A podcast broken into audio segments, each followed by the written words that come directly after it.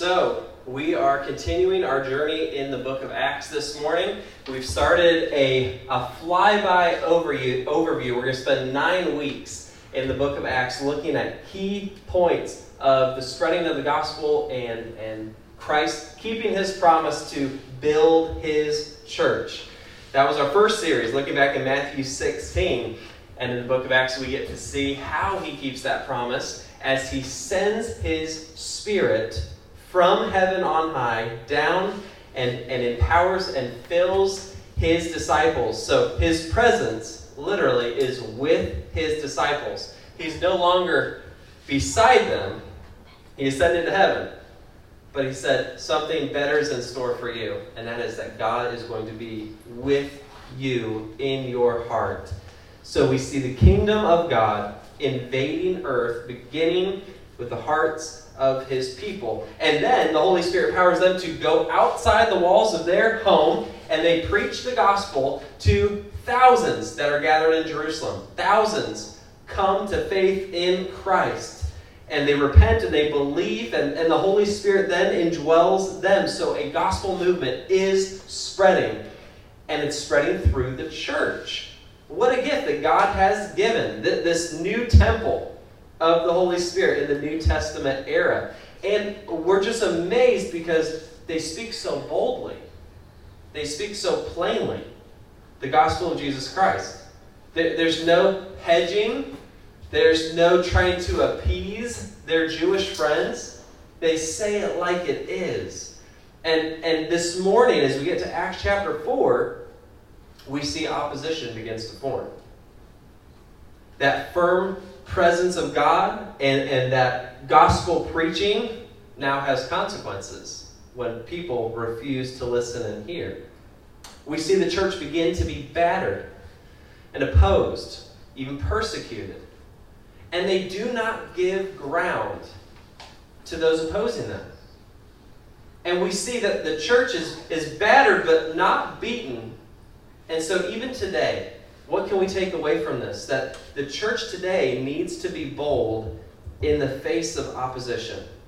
It's our main takeaway. The church needs to be bold in the face of opposition. If you're joining us uh, online watching this message later this week, I want to encourage you to join us there in the book of Acts, chapter 4. Thank you for joining us, and I hope that as you hear the word taught and, and encourages you, if you live in the area, you would even consider coming and being a part of our core team here as we grow from the ground up. We build that core group, and then we launch out. September 18th will be our, our big launch.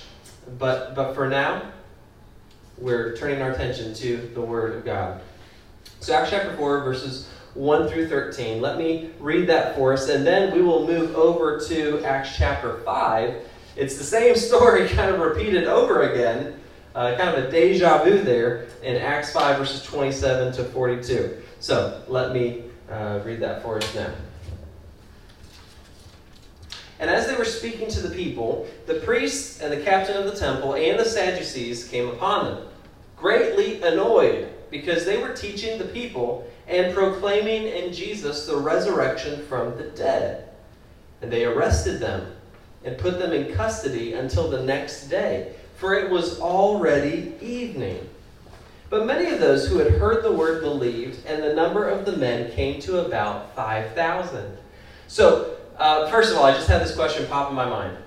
When is the last time that I annoyed anyone by talking about Jesus?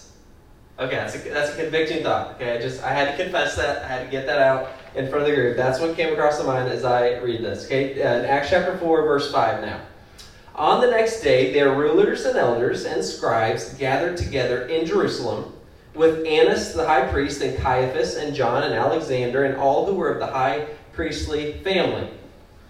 For the record, these are the same men that killed Jesus and made sure he got to the cross just to know who we're dealing with here. And when they had set the disciples in their midst, they inquired, By what power or by what name did you do this?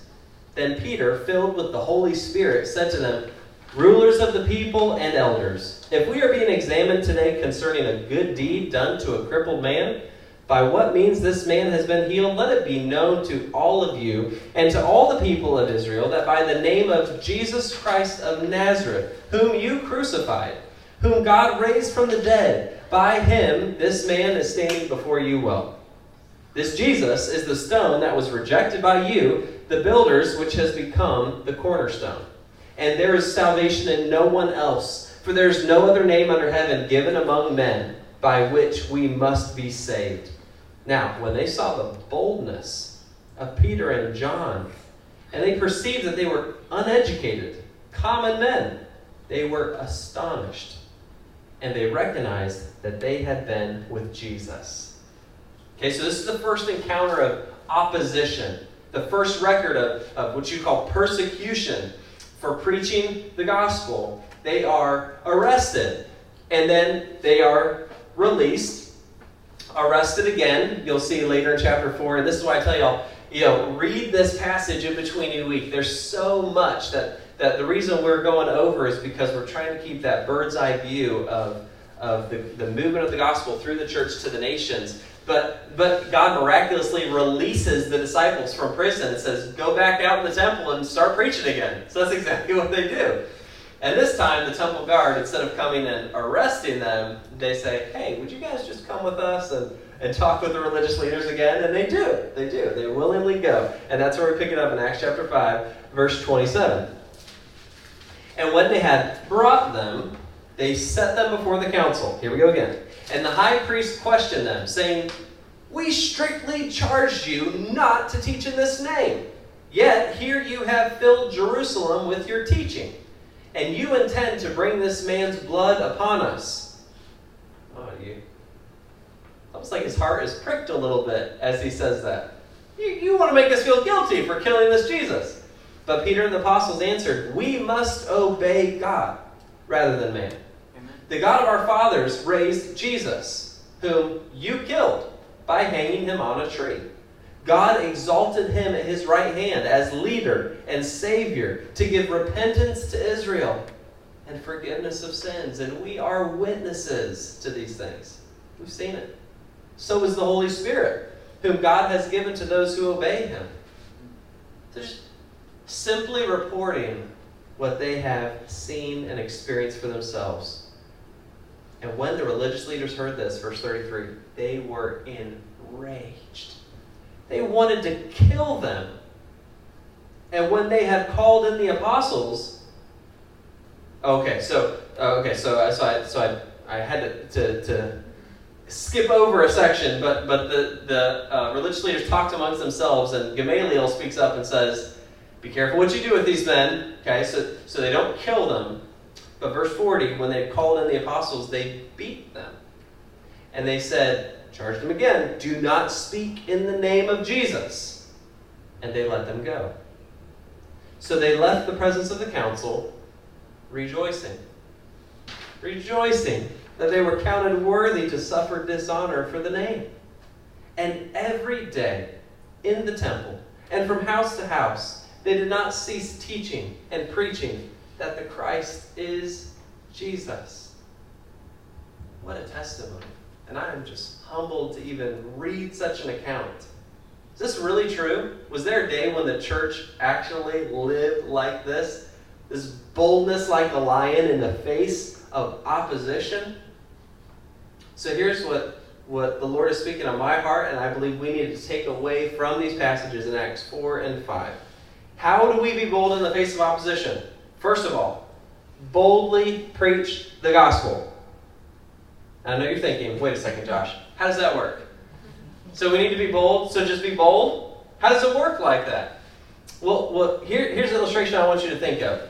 So, in the game of basketball, when you're in the fourth quarter and there's just a few seconds left, and you have that player who gets fouled, and he has to go to the charity stripe or the free throw line, whatever you want to call it, and the game hinges on whether he sinks those free throws or not.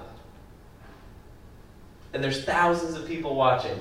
And there's people tuning in online. And, and there's commentators you know speaking through the microphones. And you know his family's in the audience watching all that pressure. You know what he can't think to himself?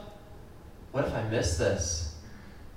What if i make a fool of myself oh my goodness like my life is going to be over he's got to think i've got to hit this shot everything that i've learned I've got to step up and I've got to hit this shot. That's what my focus has to be on. And so that's why I'm calling us church. Before we start psychoanalyzing and start, you know, oh, how do we how do we gain more boldness? And what does the text say about more boldness? First of all, we need to be bold. Let's just start there. That's our mindset. We need to be bold when we preach the gospel. Now that doesn't mean I'm I'm bold just in my political opinions and some of my theological opinions that are, you know, fourth tier in level of importance. You know, I was talking about with Caleb about this the other day, like the timing of Christ's return and those things. Hey, that's important, but that's not as important as the gospel. Okay? That's black and white. This is eternal life or eternal death. Boldly preach the gospel. Now, look at Peter in verses 8 to 13 of chapter 4. I mean, just the boldness from this guy. Is this the same guy that denied Jesus three times in his hour of need? And ran away in the dark and hid when the Son of Man was slain on the cross? Is this the same guy? Because he addresses those Pharisees and he doesn't back down.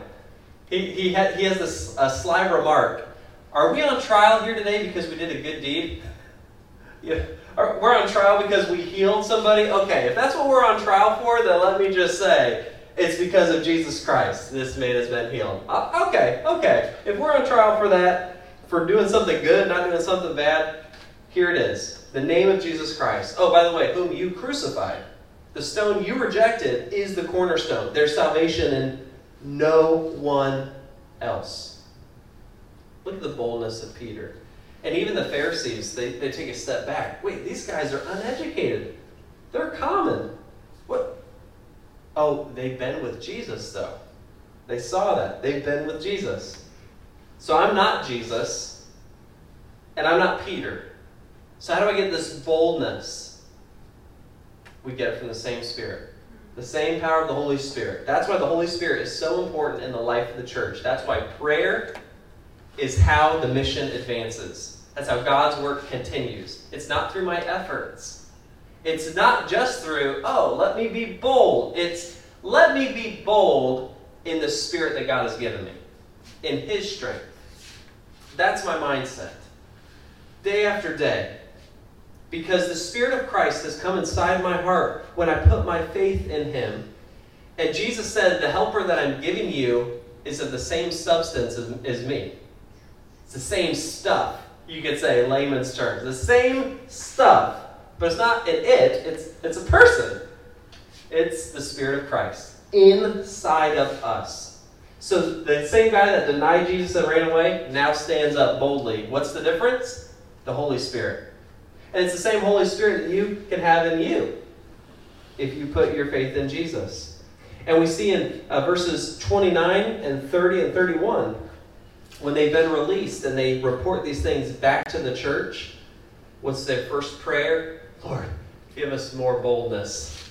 It's getting thick out here. Our, our, our, our, our, sons and our husbands are getting arrested out here, but Lord, don't let us slow down now. Don't let our feet carry us the wrong way. Lord, give us boldness. And God shakes the place where they are. They're filled with the Holy Spirit again. They continue to speak the word of God with boldness. And because the Spirit is the power, here's how I want to encourage all of us this morning you don't have to have a seminary education to be bold for Christ. You don't, you don't have to be raised in the church. You don't have to know what all the books of the Bible are. That's not where our boldness comes from. In fact, Jesus told his disciples, don't spend too much time thinking about what you're going to say when you're on trial. My spirit will tell you what to say. It's not your, your smarts. It's not your. I'm not saying we shouldn't get in the Bible and get deep in the Word, but it's our dependence on the power of God that the gospel moves forward. So, whether you're a businesswoman, whether you're a mom, whether you're a, a fisherman, a child, even, God can speak through us, and He desires to.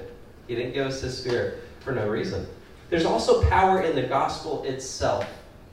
They saw that they had been with Jesus, and look at Peter's message. He says, Jesus is the Christ, and through his death and his resurrection, we have been given salvation. And there's salvation in no one else's name. So we have to be clear here. The gospel is not just a way to heaven, it is the way. And can I submit to us, this is what our world hates the most. They're okay if you have personal religious convictions. They're okay. If you, oh, you're a Christian? Okay, well, my other neighbor's Buddhist, and I'm, I'm just a non, you know, so you do you, and I'll do me, and we'll all be good. But Jesus is the only way. Oh, that rage starts to dwell. Who do you think you are? I'm a witness. I'm just a witness. So the world's problem really isn't with me, it's with God. And that's where I think we need to keep that mindset of, you know, do I shrink back when opposition comes? Their problem is not with us. It is a spiritual problem with their Lord, which is why they need the gospel to begin with. And if we step back from that and we shy away from that and we soften the gospel to not offend people, we're giving them poison instead of the antidote for their spiritual disease. There's power in the gospel. Just unleash it. let the word do the heavy lifting. That's why when I preach, I preach the word. I let the word do the driving. I let the text be the main points. It's not my opinion. That that won't even reach past the first row in terms of its power. But the word of God, that carries through you and beyond and changes lives. There's power in the gospel. And people need to be clear what is and is not the gospel. The gospel is not good works. The gospel is not going to church. It's the gift of God through Jesus Christ our Lord to be received by faith. It's the most precious gift in the world, and you would never want to give that away in a million years. Because we need to be prepared for that opposition. And that's the second point we see. We need to boldly speak the gospel. The world will oppose us, the world will oppose the church. We see the disciples were arrested, and then they were arrested again, and then they were somewhat arrested, but really just guided to, to, the, uh, to the chamber of the Pharisees because they realized, hey, these guys got set free miraculously, so we don't know what to do with that. But as you look forward in Acts, Acts chapter 7, Stephen is stoned to death. Acts chapter 12, James is killed with a sword. Acts 14, Paul is stoned. And as best as I can understand, he, he really was stoned to death and dragged outside the city. But the scripture says, and then he just stood up and walked back in the city. Okay, that's supernatural. Okay, that's not, you know, after you've been stoned, you don't just get up and, and God had his hand on, on Paul. But there's, there's opposition, there's persecution. How many of you are watching the Winter Olympics a little bit here and there? Where, where the Olympics take place? China. In China. China is number 17 on the countries that are most dangerous, the best we can tell, in opposition to the gospel and the church. In fact, as I as I learned a little bit more about what goes on in China, what the persecuted church has to go through, pretty much every single pastor that is responsible for a gathering, at some point they're going to be arrested and, and sent to jail. In fact, their seminary education is what they call jail, the prison. If, if I were to go over to China and say, hey, you know, I feel called to be a pastor of your congregation, they would say, how much time have you spent in prison? How do we know we can really trust you when the chips are down? That's just how they live week in and week out. Lord, forgive me that I'm afraid of what somebody thinks of me. And they say, yeah, we're going to go to prison for this. But this matters. This matters more than that. I'm going to spend three years apart from my family, seven years, ten years. I can't imagine saying goodbye to my family and I'll see them in 10 years when they're all 10 years older. And, and our, our baby that's on the way in April, what if, I, what if I didn't get to meet him? for the first seven years of his life, because I'm being beaten and, and abused in prison for my faith. This is a reality in our world today. The world opposes the church. Not just communism, although that's one form of it. The world opposes it because they oppose our Savior. The Pharisees were filled with jealousy. That's what chapter 5, verse 17 tells us. They had an established system, they were powerful. You can just kind of see the, the, uh, what's the word? The loftiness of, of how they think of themselves. And they all gather together, together, the Sanhedrin, about 70 members, and they're all gathered in this court, and they put these, these two or, or three disciples right there in the midst, and they're like, Look at us. We're the strong ones here. We're going to tell you how it is. We're going to exercise our authority and flex our muscles. And the disciples are the ones who are actually putting them on, on retreat. Like, what do we do with these guys? They're so bold. And you would think that that chamber room was home court advantage for the disciples, and you would be right. Because the Spirit of the Lord is over all of this earth. This is because Jesus reigns over all. So wherever we go, Christian, we are an embassy of our King. Wherever I'm, st- I'm standing right now, the word of Jesus goes forth here. And where you're sitting, the Spirit of Jesus is. The disciples aren't afraid. Why Jesus is king here? Not you guys. You guys have, have way too big a view of yourself. My king rules here.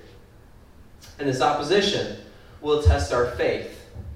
1 Peter 4:12 says, "Don't be surprised at the fiery trials that come to test you, as if they are unexpected." It should not surprise us when, when we touch a nerve on somebody by showing them that, that we are all sinners. And we're all deserving of condemnation. We need a Savior. It was offensive to me when I heard it first? The Spirit helped me to lower my defenses and say, This is truth. I need to accept it. So there will be fiery trials in our life. We will be told to shut up. And I pray that we'll have the boldness, like the disciples, to say, We must obey God rather than men. And then to rejoice that we get to suffer with Christ because it's about His name, not me. It's about the victory of Christ, not my victory. I might lose a friend, but if I advance the cause of Christ, it's worth it. I can't believe that I'd be even worthy, that, that not, be worthy, that Christ would consider me worthy to give me an opportunity to suffer so that His name would be glorified. I went through a book study in the fall at West Bradenton Baptist Church, actually. Before we started Living Hope, we were over at West Bradenton looking to spread the word about what we were doing and starting this church. in West Bradenton led us through a small group study called The Insanity of God by Nik Ripken. Have you heard of this? I have a book and I'm willing to lend it to you, but you need to read. These are stories of the persecuted church over the last few years or centuries, or not centuries, uh, decades in the Soviet Union, in Somalia, in uh, Afghanistan, uh, you name it all around the world. Nik Ripken travels and he interviews these missionaries in secret locations. He doesn't even tell us where it is, he doesn't tell us real names. And he tells a story of this man in the former Soviet Union. He went to prison. His name was Dmitri, or at least that's the name we're given, and he was a house pastor. Did you guys ever read that book? Yeah? So he was a house pastor, and he taught the Bible. He just started with his family. The neighbors heard about it, the neighbors came together, and, and a church just formed. That wasn't his attention, but, but God just brought a church together, and the authorities threatened him. They said, Stop it. You stop building this church. He's like, What church? I'm just teaching the Bible, and these people show up. So, is that funny how the authorities can say, This is what a church looks like? And he wasn't even expecting that. So, God works through us. So, he continued to be faithful, and that they eventually arrested him. Lost his job. They threw him in prison for 17 years. For 17 years, he faced opposition, beatings, horrible mistreatment, disgusting, smelly things being thrown on him and on his food, on top of just the regular horrible living conditions. But he said, I did two things every day. I want to stay faithful to this. First of all, in the, in the morning when I got out of bed, I raised my hands to the sky and I sang a song of love to Jesus. I love you, Jesus and I don't know the song. It was it was in a, in a, Russian dialect, but he sang a love song to Jesus. And then he found a piece of paper, you know, toilet paper or, or a scrap of paper, or anything, and he'd write down any Bible verses he could from memory. And then he'd, he'd stick them up on the ice that had formed in the corner of his, his cell. And then when the guards would come in, see the verse, they'd tear it down and they'd beat him. That was his daily routine for 17 years. And towards the end of those 17 years, they started to play psychological tricks on him. They said, uh, Your children have renounced Jesus. They, they've become, you know, one of us, and, uh, and your wife is in the room next door, and we're, we're beating her up, and, and they even killed this woman in a room next door, and he thought it was his wife. And they just broke him down. And he said, Okay, all right, you, you guys win. What do you want me to sign? I'll sign a paper, whatever. Just, just get me out of here. I, he was just broken beyond belief. Can you imagine 17 years of that? During the night, he wakes up. God allows him to hear the prayers of his family, who are still alive, who still love Jesus, and they're praying, God, give our daddy and our husband strength. Don't let him give up. Don't let him give in. It was a miraculous happening that he heard. So when the guards came in, he was strengthened and ready to go. He says, I'm not signing that. You lied to me. I know my family's okay. God let me hear their prayers.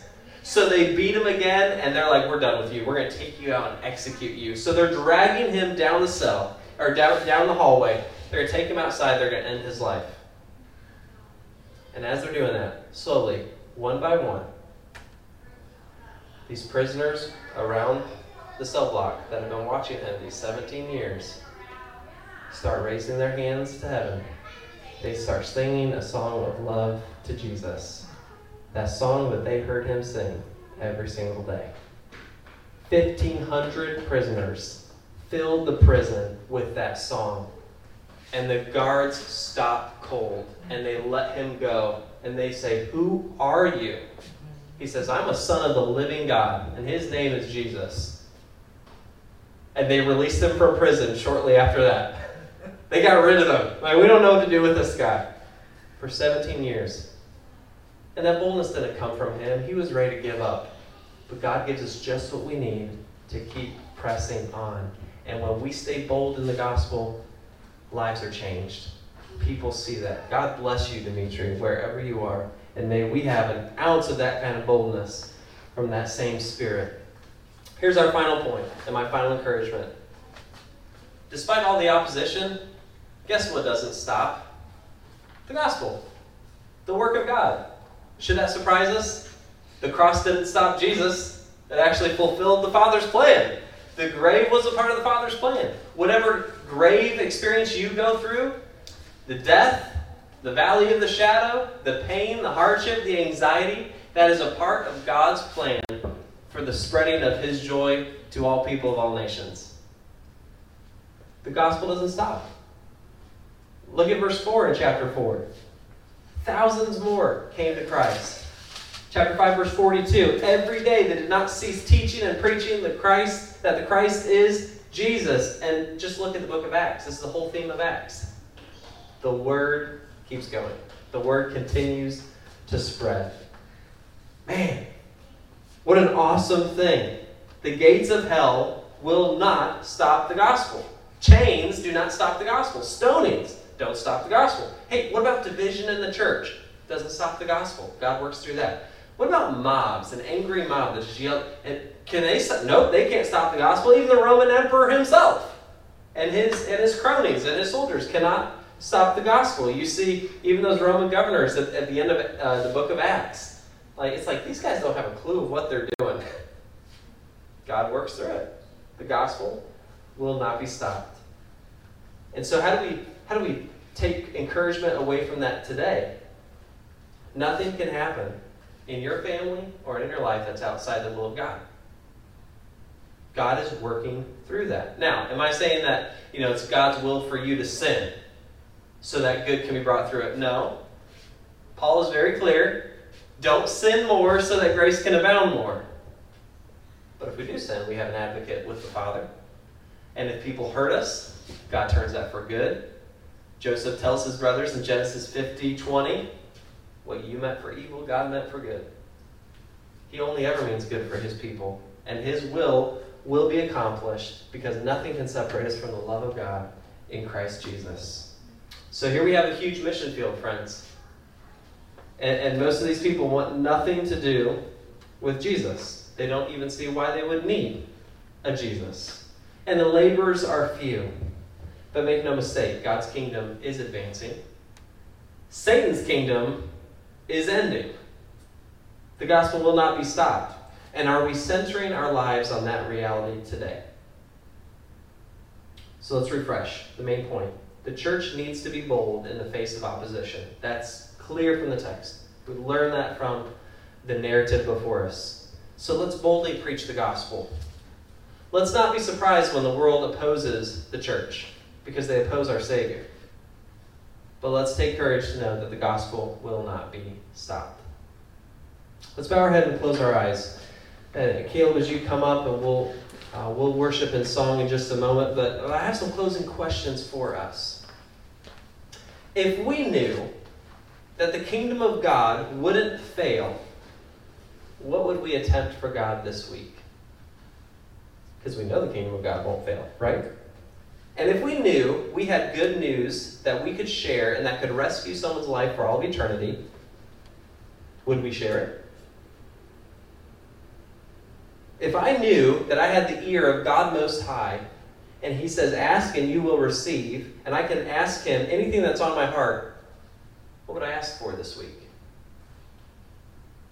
And if I knew I could hear from Him right this second by opening up His Word, am I spending time in His Word this week? To hear from my living, active God who does not stop? My friends, let Jesus be our everything this week. Let's be filled with Jesus. Let's love Jesus with all our heart. Love our neighbors, and we will boldly share the gospel even in the face of opposition. Our Heavenly Father, God, this is your word. I am not the best teacher, Lord. This is not uh, the best possible treatment of the, of the passage, I'm sure. But Lord, I pray that your Spirit is working through, even still. Oh, God, that you would please bring about fruit from this. Soften my heart, Lord, and embolden me to speak the truth, not being afraid of what others say. God, I pray for living hope that we would see a church established that would be a light to the nations, that you would take us and use us. We are small, Lord. We're just a handful, but so were the disciples in the early church. And we have the same spirit. So let's go, Lord. Call us. We're following your lead. Build us. Use us to change lives around us, we pray. It's in Christ's name we pray.